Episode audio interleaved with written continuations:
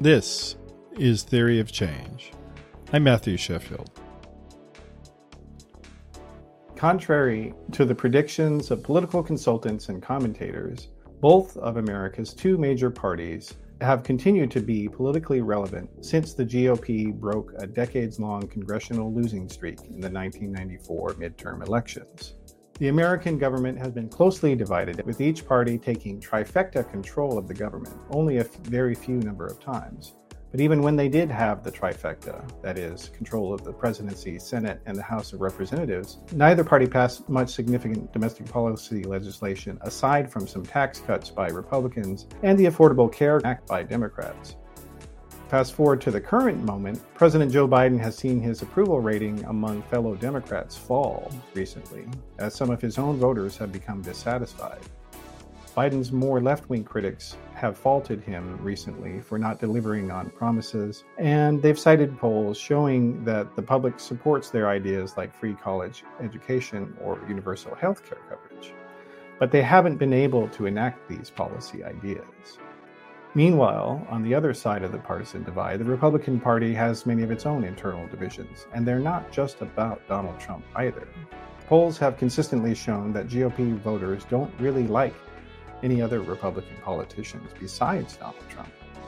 But other than wanting to live in the White House again, Trump himself seems to have no actual policies. In 2020, he refused to even create an official party platform for the Republican Party. And more recently, the Republican Senate leader, Mitch McConnell, refused to say what sorts of policies that he would pursue if the GOP controlled the Senate. It's a confusing situation. Republicans won't talk about policy, and Democrats can't enact it. So, what's going on here? Joining me today to talk about all this is Dan Cox. He is the director of the Survey Center on American Life which is a nonpartisan project of the American Enterprise Institute. And it focuses on original research and polling about cultural, political, and technological change in American society. Before that, he co founded the Public Religion Research Institute. Thanks for being here today, Dan. Glad to be here. All right. So there's a lot to talk about here today. Let's maybe first start off. You wrote recently for 538 an essay talking about how Republicans they don't seem to be concerned with majority support for their ideas, and so they don't really talk about them anymore. Uh, what do you mean in terms of policy ideas in that regard? Yeah, so I think if you look, and, and you mentioned this in your intro, at the Republican agenda, I think a lot of Republicans and independents and Democrats would wonder just what Republicans are going to do if, if they win uh, the House and maybe the Senate in 2022, which seems at this point very likely. And you mentioned that Donald Trump, there there was no platform in 2020, and I think that was by design, right? Trump didn't feel like he needed. He, Trump is the farthest thing from a technocrat as you could get. Very little interest in the nuances of public policy and the only thing that the party seems to agree on, other than trying to overturn Obamacare, is enacting tax cuts, and you know which they did. But there's only so much, so many times you can do that. So what else is the sort of far-reaching goal of the party? And I think that's a big question. Yeah. Well, at the same time, though, the activists who form the, the core of the Republican Party in terms of the people who run the campaigns, who write the, the materials, who knock on the doors, they do have ideas, but they don't seem to be rather popular, whether it's healthcare or some of the other areas. That's, that's something you've written about recently in that piece. Yeah, well, I think if you look at what animates the GOP now, it's not policy debates, certainly not things around Social Security or Medicare, healthcare, really, right? It's cultural stuff. During the Trump administration, all the outrage around Colin Kaepernick not standing for the Pledge of Allegiance. Now it's critical race theory. These are, are these sort of cultural wedge issues have really come to dominate what the activists are concerned about and talking about. And I think that it's really asymmetric in terms of what liberals and Democrats are talking about and the things that they're interested in. You think about you know climate change, racial inequality, economic inequality, whatever. Like there's a whole laundry list of stuff, and mm-hmm. you know, Republicans aren't not engaged on that for the most part. I mean, I, I think there's a, there's a couple exceptions. So like abortion is going to be huge this year with the Supreme Court ruling on it, which could be seismic in its its political effects, let alone the effects on the healthcare system and, and decisions for many women. And one of the things that we've seen in, in the past, whether you're talking about abortion or same-sex marriage, is that it has pretty consistently animated conservatives a lot more than liberals. So if you ask about how much you care about this issue, right, the saliency question, which we don't honestly ask enough in, in polling, right? We ask about where you stand on these issues and we we get people to, to to share how they feel about these things, but we don't even ask how much they actually care about it, or, or at least we don't do it enough. And conservatives consistently rate these things as more important. They're more animated. Their activists care about it. And that's true with guns as well. Yeah, we'll see.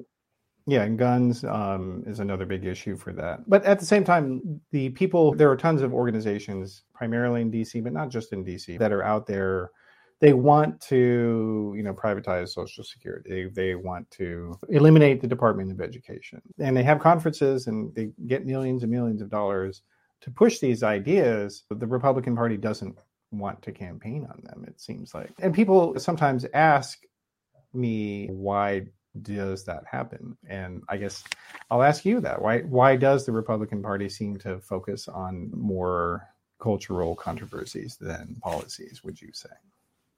Oh, I think the the perception, which is I think somewhat based in reality, is that culture is an area where the, the playing field's tilted against them. If you look at all the changes over the last 20 and 30 years, it's been kind of a consistent march towards more liberal positions on a whole range of sexuality issues, premarital sex, same sex marriage, all these things where marijuana legalization, it's been trending in a more liberal direction. And I think this is happening on college campuses too, and in businesses where you see Generation Z and millennials kind of trying to get ch- changes implemented, whether it's transgender issues, a whole variety of things. And so I think there's this perception, and I think it's right among conservatives that a lot of the culture is kind of stacked against them. And so you see them eh, really, really aggressively trying to push back on these things. Mm-hmm. Yeah, I think there's definitely a component of that. And one other thing within academic political science, there's been a, a, number of really interesting studies that have come out in recent years looking at politics not as a left and right concern, but as an X and Y concern. So I've got up on the screen. There's several different scholars. This is one of, of, several that I could have put up. But basically, what they're showing is for those who are listening, and so basically, how it's plotted on the graph is that you've got the x axis in the middle. That is basically what you want to do with the size of government and spending and things like that. And then the y axis or up and down is how you feel about cultural controversies. And the research that's come out has been pretty consistent, showing that a pretty large number of Republicans have economically liberal views, and then a pretty large number of Democrats have viewpoints that are socially conservative. And so that's, I think, is a huge component of why Republican politicians talk about this stuff a lot more. Because if you look on the economic side of things, there's, you know, not a lot of independents are on the right side of the economic spectrum and a lot of Republican voters themselves are on the left side of it. So you're more likely to find people who are receptive to what you want to say if you talk about cultural controversy. Seems like. What do you think of all that research? I'm sure you've seen it. Yeah, no, I, I agree with it. I, I think we probably do ourselves a disservice by using labels like conservative and, and liberal so often, uh, even in whether you have a five point scale, a seven point scale, is that a lot of folks don't really understand the labels, right? You certainly get a number, a fair number of African American voters identifying themselves as conservative because they, they see themselves and they are theologically conservative. Uh, a, lot, a lot of them belong to more conservative denominations and that's kind of how they see themselves. But if you look at their views on a whole range of economic policies they are pretty consistently liberal and, and kind of mainstream democratic. So yeah people sort of have different valences when they think about these labels. And for a long time i think the, the liberal label carried some baggage. And so you had people who who had ostensibly were liberal but didn't want to accept the label. So you had the progressive label come in, and now you're seeing younger people, I think, more likely to adopt that. But yeah, no, I, I, think that there's a lot of truth in there, and I think to the to the extent that we don't capture that in our polling and and, and we talk about it, and when we're debating this stuff, we aren't telling, we can't tell uh, the complete story. Yeah, and that's a consistent thing that I've been thinking about a lot lately is that people in the news media gave people the wrong impression of what polling can do and what it can teach you. And you know, people just thought, oh, yeah, it will tell us exactly the margin of victory of candidate X or issue Y. But that's not really what the point of it is, right? Right. Yeah. I think we have wildly problematic expectations about what polling can accomplish and what is designed to accomplish. It wasn't designed to predict the future. Pollsters aren't oracles. We can look at a, a, certain set of questions, and depending on how well we write them, depending on how well people are able to interpret them and, and willing to answer them, we can tell you what's going on right now and what people are thinking about what issue X or what their behavior is. But for predicting human behavior, that's incredibly difficult. It's complex. It's influenced by a whole variety of different sources, including the people all around you. We often attribute behavior entirely toward to your individual characteristics. So if you're white, you're wealthy, if you live in a rural area, these are all individual attributes and, and they are determinative of various political behavior. But no one else matters. The people in your social network, people around you, people you live with. And that we don't measure often enough. I've, I've done a, a lot of work measuring social networks and, and trying to understand how that matters. And, and people with only Republicans in their network behave very differently than people with only Democrats in their network in terms of not only how they vote, but what they even believe. I, I wrote recently uh, looking at willingness to get vaccinated. And, and, there's been a whole host of stories about how it's been so politicized, and, and it has. Republicans are in Republican leaning counties far less likely to be vaccinated than those in, in liberal and Democratic leaning counties. But no one's a stronger predictor than ideology or party is whether you have friends or family that are vaccinated. If your social network is almost entirely include people who are vaccinated, the odds that you are vaccinated is extraordinarily high. So I think those parts of it we, we don't typically measure because it's expensive and it's difficult. And so I get it. But I think it's important that we we understand that these things matter as well. So not just these individual attributes, but sort of the the entire sort of social context. Yeah, well, and and even something like that, it's often hard to distinguish between cause and effect as well. And so, even if you're running a regression analysis or something like that, that doesn't actually necessarily tell you whether something was a cause or a coincidence. Uh, or sure, effect. right. There's there's um, selection um, effects, right? The kind of Republicans who would have a lot of Democratic friends and family are probably very different than the kind of Republicans who would have no Democrats in their social network. Yeah.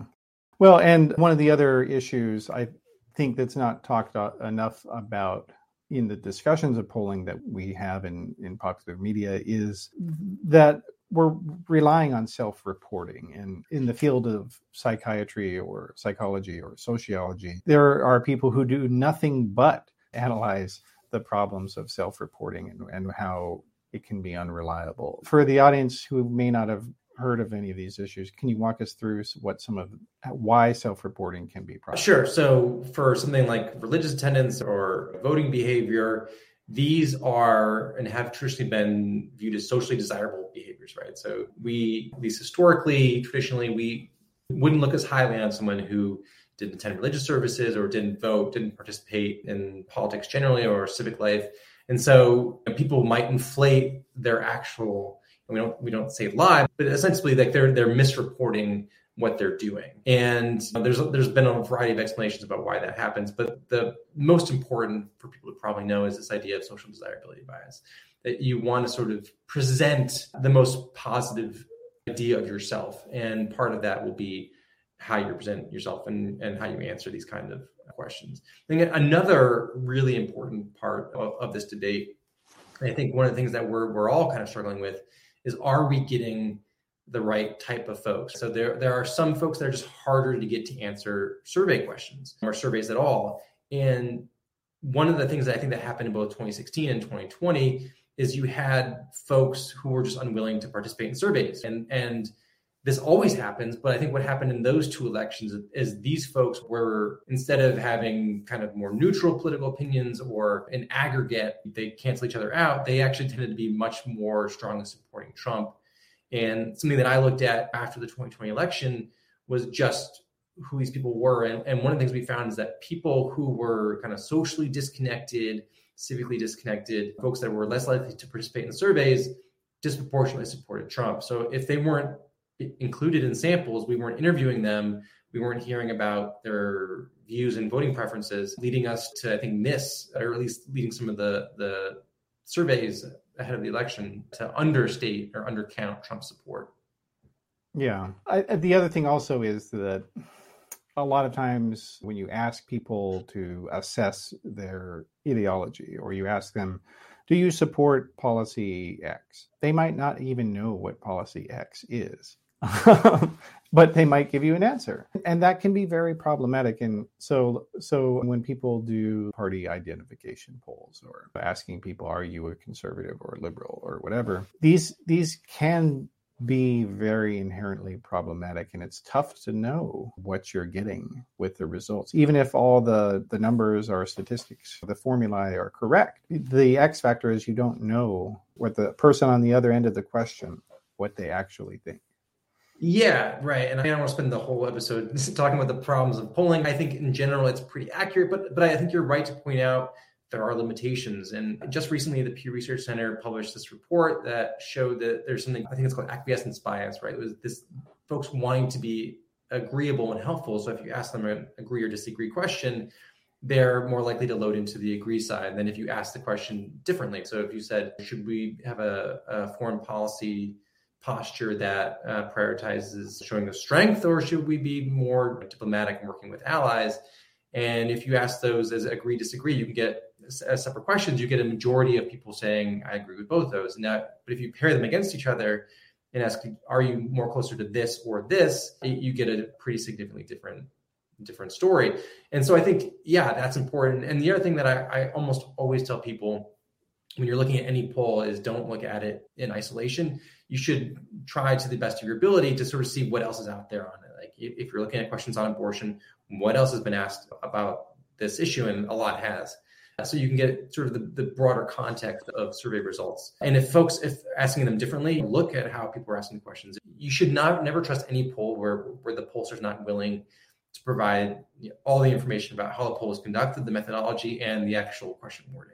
Very true. And speaking of Pew, one of the projects that they do, and they do a lot of great polling, of course, but one of the ones that they do that's fascinating and I don't think gets enough pickup is they do a survey every few years with a massive, massive sample where they try to subdivide the the coalition members of each of the two major parties. And what they find is often very interesting and I, it should be looked at a lot more. And so I'm just going to put up on the screen. They do with them for both parties. And uh, up on the screen, we'll talk about Republicans just very briefly. So they've got different groups here. Faith and flag, as, as Pew calls them, is basically people one would associate with the traditional religious right. Like they think that America is a, a, a, nation for Christians, um, and Christians should rule America. And they also have economically conservative beliefs as well. But faith is more important to them than anything else. So that's 23% of the Republican Party.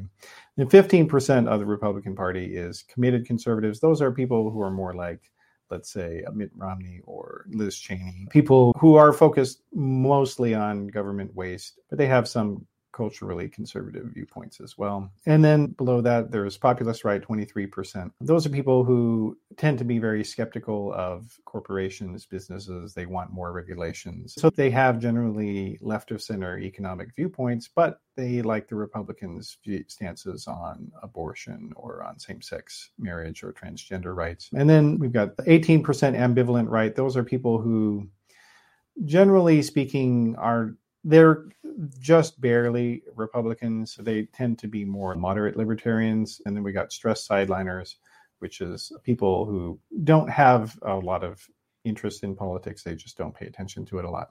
So that's the Republican side. And then over here on the Democratic side, what's different, and I'm going to just show it very quickly here. So for Republicans, faith and flag, those are people who have pretty far right economic ideas and religious social conservative ideas and committed conservatives. So people who have strongly ideological viewpoints in the Republican Party are in the Pew data is a very large number. We've got 38% of the Republican Party has very strong ideological preferences. Whereas if you look on the, the Democratic side of the aisle, the people who are the most ideological are the progressive left. Those are people who are Bernie Sanders hardcore devotees That's only 12%. And then you've got establishment liberals. They tend to be more moderate on economic questions or sometimes even some conservative views. And then you've got Democratic mainstays. These are people that have liberal economic viewpoints, but more conservative or moderate social views. And then you've got outsider left. And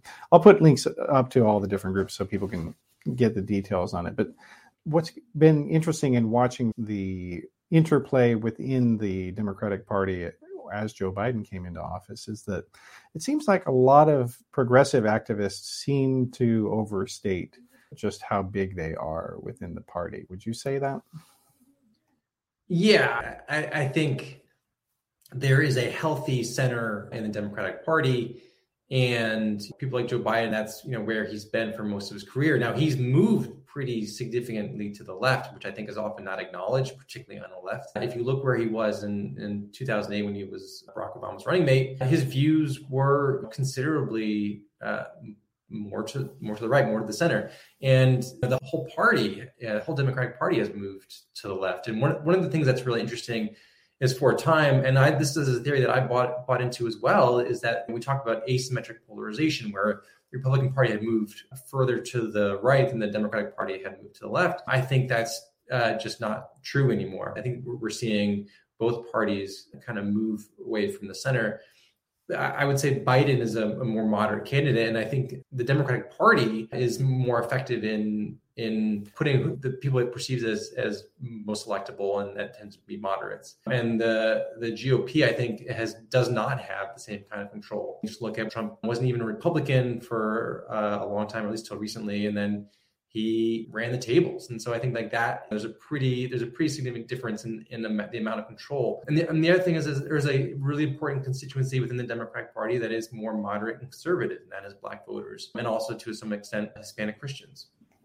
Yeah, well, and that's who the Democratic mainstay group largely is in the Pew data. There are people, yeah, who don't support transgender rights, for instance, or may not even currently support same-sex marriage or things like that, or may want to see abortion restricted or in various ways. Right. And I think there's there's important cross pressures among some of these communities too. If you look at the African American community and particularly um, Black Protestants on a lot of these issues, uh, whether it was gay rights, transgender issues, they've they've been less supportive historically. They were probably the last group in the in the Democratic coalition to come around on same-sex marriage, and there's still some significant opposition there. When you look uh, among Hispanic voters who have traditionally um, been a little more Democratic leaning, uh, that's changing. Abortion, right? If you look at Hispanic Protestants and Hispanic Catholics, they they were far less supportive of legal abortion than, than sort of mainstream Democratic voters, and so some of these folks, while they were very supportive of the, of the economic policies of the Democratic Party on some of these important cultural questions, there was some tension there. And I, I think that has actually helped the Democratic Party from moving too far to the left, although I think certainly some people would say that they have been on certain questions. But I, I do think that both parties have an activist base that try to pull them to the mm-hmm. polls and, and, to the extent that they're successful they they try to stay rooted in more towards the center to appeal to to the largest number of voters as possible yeah, well, and I think one area where there is an asymmetry is that when you look at the media that is produced uh, by the activist left and the activist right, generally speaking, the activist right is trying to persuade other Republicans to their ideas. That's what talk radio is for, is to say this constant cancellation attempts of moderate Republicans. They're always going after the RINOs, Republican in name only. You're not a real Republican unless you're a reactionary or a conservative Republican. That's what the bulk of the ideological content of more right of center media is. Whereas on the left of center, it's tending to be more the activist left talks to itself. They don't talk to the rest of the Democratic Party. They're making this stuff for themselves. So, like using different terminologies than right like this whole Latin X thing, or even this idea that a lot of Democratic activists, progressive activists, didn't seem to understand that Black voters actually did like Joe Biden in 2020. they couldn't believe it. They wouldn't believe it. They wouldn't accept it.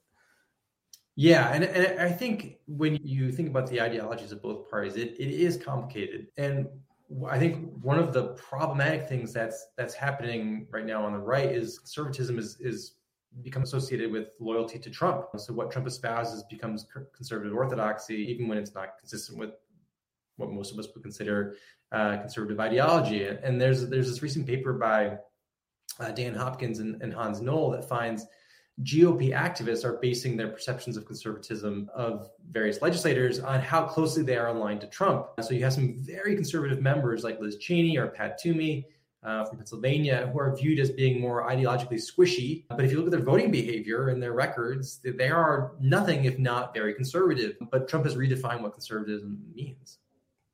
Uh, yeah, no, he has. And that does go to another point, and that is that because Trump doesn't really talk about policies that much, the only thing he talks about now is the 2020 election, pretty much. And these are not policies. This is the rise of identity that to support Trump isn't to agree with his uh, policy position because he doesn't have any.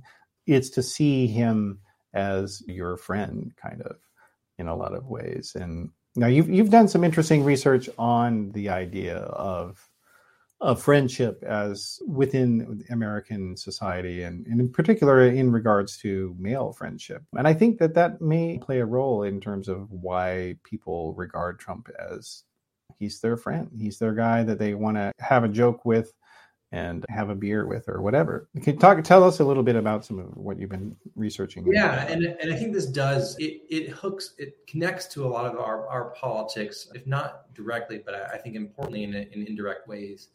So when I, I, see people sort of saying oh, on the left saying we don't understand why Joe Biden's not more popular. Look at all the stuff he's done. Look at the recent jobs report. He should be kind of cruising and not stuck around low 40s in terms of his job approval. And I think there's some sense of, well, what's going on? Why are people so miserable? And, and, certainly the pandemic is playing a large role. But I think also the decline in social capital is really, really important. If you look at what makes people happy, it's not having their preferred policies passed. It's certainly money matters, but also the amount of social support that you have, the social solidarity you feel among people that your neighbors, people at your church or congregation. Being married is associated with uh, greater feelings of satisfaction and happiness. Uh, and, and, we know the marriage rates declining, civic engagements declining, participation in a whole variety of religious services was declining well before the pandemic started. So we know there's all these things that are happening. And in a report that I released a, a few months ago, we, we looked at the education divide. And what, what's happening is that folks without a college degree are suffering far more than those with a college degree. And these are the folks that are becoming more likely to be supportive of Trump. Can you define so, what you mean by suffering, though? Just so for uh, feeling lo- feelings of loneliness. Um, if you look at drug use, the inability to, to hold down a job, right? All, all these things that uh, sort of connect us to civil society, they are for whatever reason no longer attached to. And in fact, Obama's sort of famous gaffe where he says folks without a college degree cling to their guns and religion. Well, actually, it's the college educated folks that are more likely to be attached to religion. If you look at membership rates of religious congregations, it's the non college folks that have seen the most precipitous decline, not, not the college educated folks. So, again, yeah, yeah. all these things that are pressuring not just economic pressure, but social pressure as well. That they look around and like that they just feel it viscerally, like my life's not going that well feel abandoned yeah. Yeah for sure right? They, they feel economically abandoned that the institutions that they used to find support whether they were unions or religious organizations or, or civic organizations in their society are no longer there either or at least not in the same way that they were. Yeah well here's an interesting paradox is that to some degree i think you could argue that the the conservative takeover uh, of the republican party it also made it less likely that the Republican Party would stand up for the interest of the people who voted for it in terms of health care or Social Security or like the minimum wage. So in the past, Republicans and Democrats both kind of agreed to some degree or another on the minimum wage, for instance, in terms of the parties. And when you look at the voters, the Republican voters still haven't changed. Like they still would like to have a higher minimum wage, but they're not getting it. And so that's what is interesting about the rise of Trump is that Trump people people forget that in 2016 Donald Trump said I'm I support raising the minimum wage. I support Canadian healthcare. He said that several times. And so a lot of Republican voters or let's say Republican leaning voters, they saw that and were like finally here's somebody who's going to talk about what I want the Republican Party to do and that was how Trump won uh, the the primaries. And everybody on the activist, more conservative side was like, "Oh no, no way, no one's that's never going to happen. Republican voters won't go for it." But they were wrong. I, I, think something else that that, is, that happened with Trump is he very clearly articulated and identified who he was against. I think all the stuff of like, well, we don't, you know, Trump didn't lay out an issue agenda. He was not associated with particular issues per se, but he said, I'm going to take on these elites that you hate that have been screwing you over. And that really resonated. And I think it's one of the, the real problems with tribal politics. We talk about that a lot, right? We're, we're politically polarized. We, we're in these two tribes that don't talk to each other. We don't like each other. But that to me is not the, the, the most serious problem there. The problem is that that membership in our tribe is defined not on a shared set of beliefs or values. They're defined by how much you hate the other guy. And that's really what I think where we things have gotten off the rails. There's some great work by political scientist Liliana Mason and, and what she identifies as there's been a kind of a, a, social sorting and stacking where multiple social identities are reinforcing the political cleavages, right? So if you're white and an evangelical Christian, you are much more likely to be a Republican today than than was true a couple decades ago.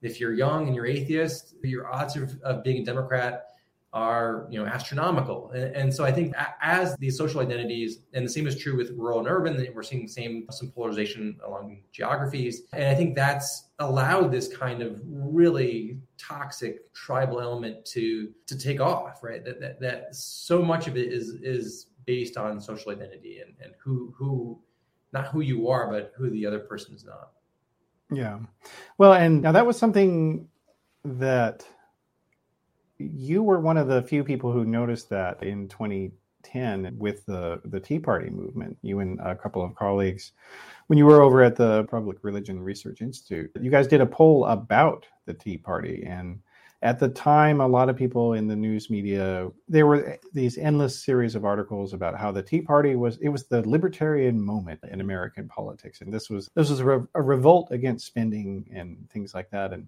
but that wasn't what you guys found quite, was it? No, right. It wasn't this kind of organic movement against larger government. If you look during that time period, in fact, views about the size of government, I don't think changed all that much. We do see pr- kind of predictable shifts in, in views about the role of government in society, something that the you know scientists call thermostatic opinion. So when Republicans are in control of government and enacting policies to reduce the size and scope of what it does, the public generally becomes more supportive of increased government involvement or activity. But when Democrats are in charge, the public tends to be more supportive of reduced government spending. But philosophically, right, most Americans are, are pretty supportive of an active government. If you look at across a range of different issues, they may not trust government, they may think the politicians running it are, are corrupt and not have very nice things to say about the bureaucrats that are administering some of these policies but they still they still support what it's what it's doing. Support for universal health care garners a majority of support, medical leave, parental leave, like these things are all pretty popular. Increasing the minimum wage you talked about earlier, that's popular as well. And so there's simply not that many sort of uh, people that are ideologically committed to smaller government, like the libertarians. They're very, very small. Yeah, well, and, and in your your report about the Tea Party specifically, though, you guys found that so 55% of people in your survey had said that America is currently a Christian nation, and then 37% said that it had been in the past. Literally, only 7% of Tea Party respondents said that America had never been a Christian nation. And that was it was a significant finding, I think. And because it showed that this was in very large to a very large degree kind of a, a, a, christian identity movement and and people didn't see it that way at the time. Why do you think that was? Or why did they how did they miss that? Yeah well i think that some of it is about sort of the kind of promotion and perpetuating narratives of, of a lot of the tea party organizations. So they were drawing a lot of their supporters from current or former christian right organizations or, or the movement And I think that was a big part of why they were successful. People who are already invested in being active in politics, so that this wasn't like a, a, new group of folks they had to sort of bring into the system. These are people who have been active for a considerable amount of time already. And so I think like the there's a narrative that got set, and then the media were difficult to dislodge. Once they have a narrative, they tend to run with it. Hmm in terms of the identity, it's it's interesting also that you see in the speaking of the press, I guess you see a lot of the discussion. It seems like most of the discussion of so-called identity politics tends to be examinations of whether it exists in the Democratic Party or not, and like there's just no discussion about where did identity politics were effectively invented by the conservative movement in the 1950s, uh, or or let's say Jerry Falwell and friends in the 1970s. That's pretty much what it was for the most part. Yeah, I, mean, I, I, find it. I find it kind of unhelpful the whole idea of identity politics. Yet both, that's part of both parties. It's the same thing with cancel culture. Both sides do it, and they just don't like it when their side's canceled and their side's not. And so, yeah, I, I think in, in terms of of our political debate, something that'd be you know much more helpful is trying to get underneath some of this stuff. Like it's the same thing about with critical race theory. If if you get underneath it and look at some of the the ideas, right, like you could actually get to a place where wow, there's actually some consensus here. Same thing with sort of free speech, right? the majority of Americans are concerned about free speech and support a, a whole variety of different free speech protections. And when it comes to teaching race in schools, yeah, most of a poll we conducted in the fall found the overwhelming majority of, of Americans support teaching that the, the, Civil War was fought over slavery, the negative treatment of indigenous peoples by the federal government, Japanese internment, all the sort of the sort of darker parts of American history. Americans are supportive of students learning about, and the areas where there is some disagreement, they tend to be sort of newer, sort of newer ideas. So, like the idea of white privilege, that engenders a lot of division, and it's not even a majority of Democrats who support that. So, I think that again, for the sort of the basic stuff, again, there's a lot of areas of agreement and commonality. And, and if we can sort of cut through that stuff, I know actually a lot of politicians don't want to because they're using it to their advantage, and a lot of media people don't want to either because it gets them viewers. But I think like in terms of solving policy debates, mm-hmm. uh, we could do that a lot more effectively if we could just come to the table and sort of say, let's let's break this down and see what we're actually talking about here. And it's one of the reasons we didn't ask about critical race theory in that poll because people don't know what it is. And there's so many misconceptions about it. But when you ask about some of the constituent parts, or the underlying ideas about how we treat race and how we teach about it, you do find uh, a fair amount of agreement. And that goes to the problem of self reporting that you have to understand the question and the questioner has to understand you. And it's difficult, but it does go to a larger issue. And that is that when you look at, if you look at the biggest major social change that happened in the United States since the civil rights bills of the 1960s was the the movement for legalizing same-sex marriage. That was such a significant and important movement. And yet I feel like in the political analysis and punditry business people don't talk about it enough and and if especially if you're a progressive you should be looking at that as a model because when they got started the democratic party was terrified of this issue they did not want to touch it they told gay rights activists to go away and don't ruin their prospects. But what they did instead was that they they built a case for marriage equality from a variety of perspectives. So they didn't demand that you accept everything one particular way. So in other words, if you thought that there was a religious reason to support same-sex marriage, they didn't care if you thought there was an economic reason to support it or they didn't care whatever motivation you wanted to have they were fine with it, and that's why they won ultimately. Yeah, I, I, actually wrote about this a while ago, and the basic argument I have was that it's not replicable. Like the coalition and strategies that allowed the same-sex marriage advocates to to succeed if you're looking at abortion or immigration reform they're just not the lessons aren't really transferable is the idea that so many people know someone who's gay or lesbian. And gay and lesbian people are born into liberal families, they're born into conservative families, they're born into Asian, Hispanic, and Black families. And so just the fact that you aren't able to really socially segregate yourself effectively the same way you can politically or along any other sort of social identity was really important. The other thing is, that even back in the early 2000s, when I think support was it was probably in like the 40s. Most Americans thought that same-sex marriage was inevitable, that, that eventually would be legal.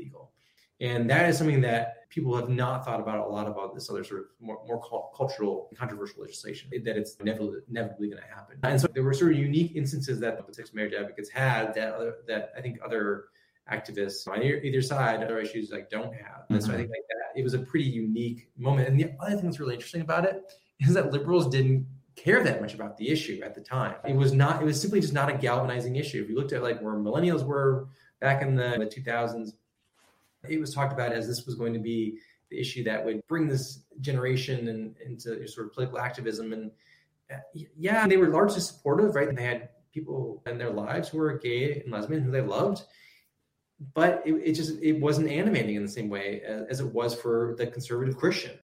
But on the other hand, I think about like guns, for instance, for the the coalition in support or opposing firearms restrictions.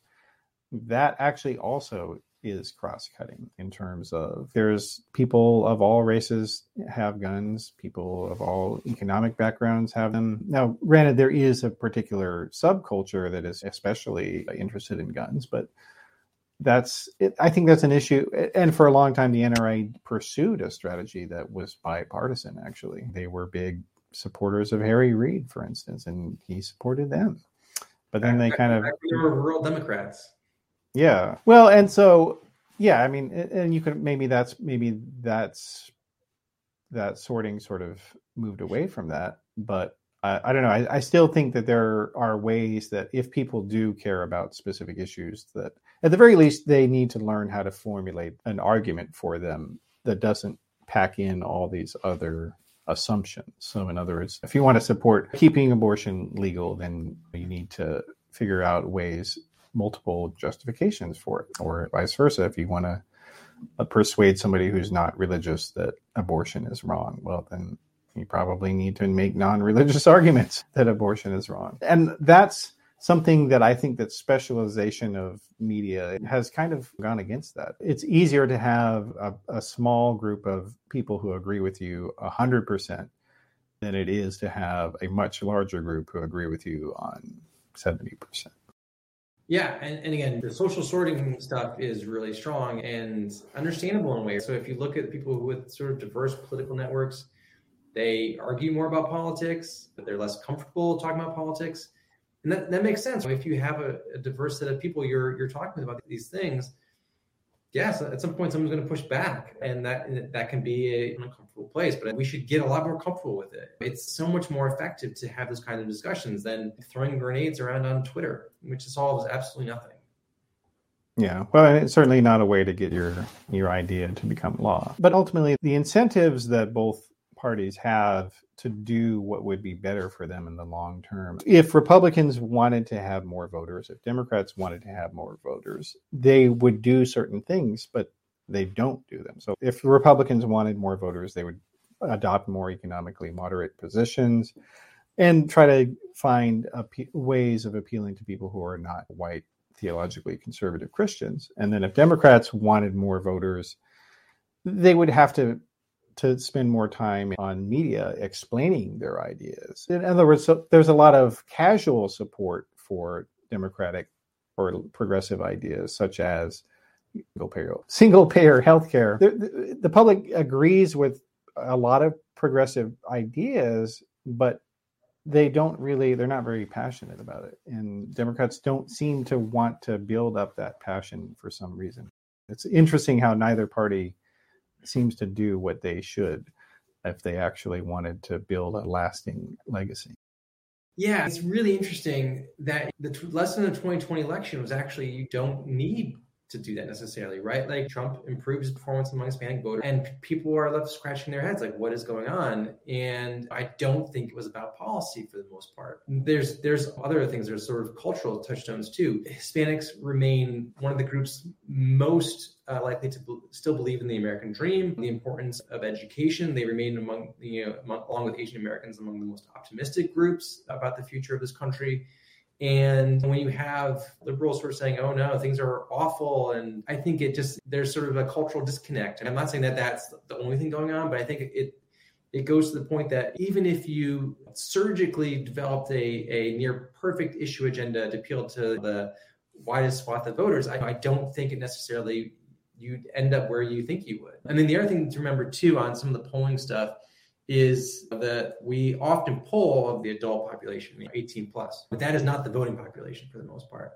Depending on the election, you could be anywhere from like 25% to maybe two thirds. And there's been some analysts on the left that have actually noted that when you look at issues when people are voting for issues on referenda, that it generally gets a lot lower support than is than the polling results show, even when you're polling voters. And this happened, I think, I think most memorably on on Proposition 8, right? It was the, the California Proposition 2, 2008 to ban same-sex marriage or, or write it into the, the state constitution. And it was adopted, despite the fact that polling showed most Californians wanted same-sex marriage legal. And so there's this sort of differences there that I think are, are notable.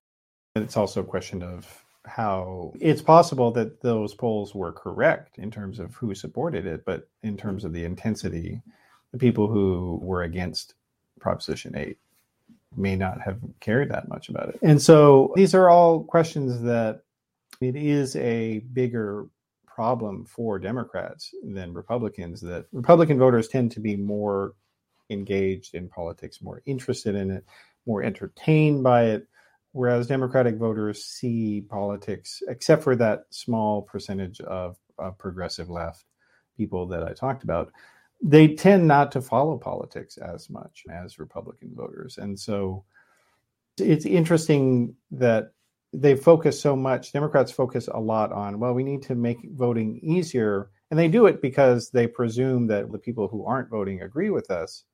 But at the same time, they're not trying to say you could vote. You had no problem with voting. Why don't you? How come you're not showing up? Because the reality is that in a lot of states, even with the fewer restrictions on voting and participation in, in 2020, there were still tens of millions of people who decided not to vote.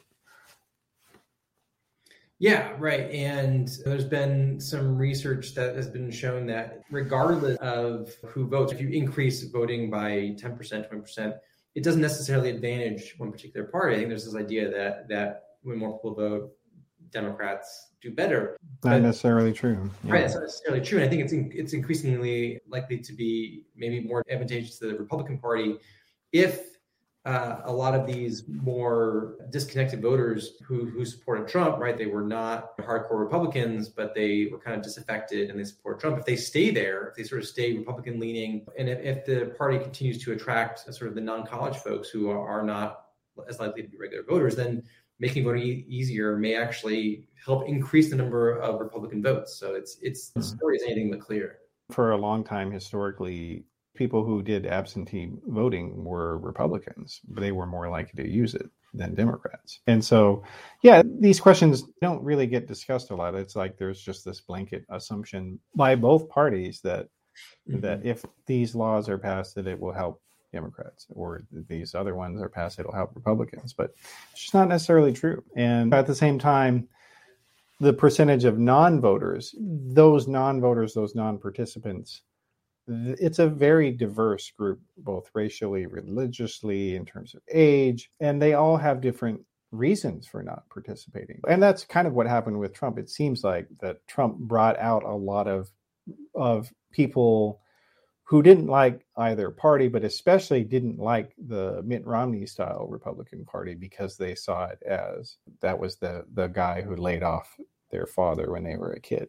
I'm not going to vote for that. But I will vote for a guy who stands up for the working man. And that was the dilemma that Trump solved for Republicans, it seems like to some degree. Whereas with Democrats, they haven't tried to figure out very much in terms of why the people who might lean their way don't show up for them.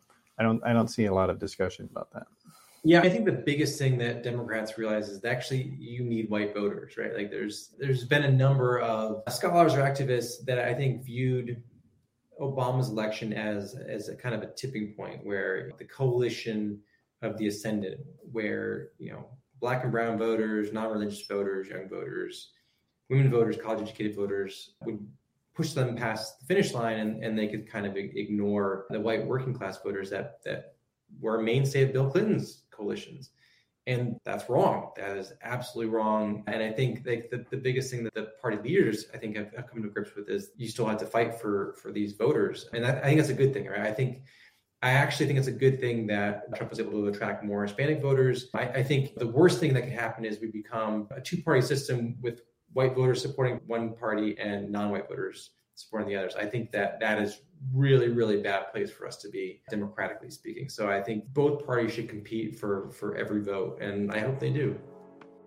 Yeah, well, they certainly should. They certainly should, and it would be better if they did. All right, well, we could certainly go on a lot longer, but I don't want to keep you here too long, so I appreciate it. Let me just uh, give people a, a, plug for you. So you're on Twitter at D Cox Polls. People can check you out there. And then, what is the address of the Survey Center on American Life? Tell us that one.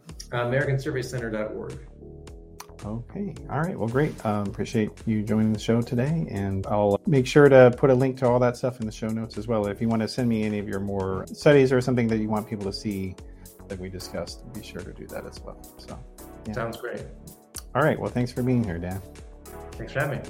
So uh, that's the show for today. And these are topics that uh, we're going to be returning to a bunch throughout 2022 and looking at the limits of change within each political party and and whether or not the parties understand their own voters and how to make change. We'll be going on that for quite a bit.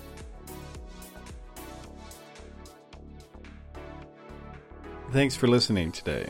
Theory of Change is made possible thanks to people like you. If you liked what you heard today, please be sure to subscribe on your favorite podcast platform and leave a nice review. That actually is really helpful.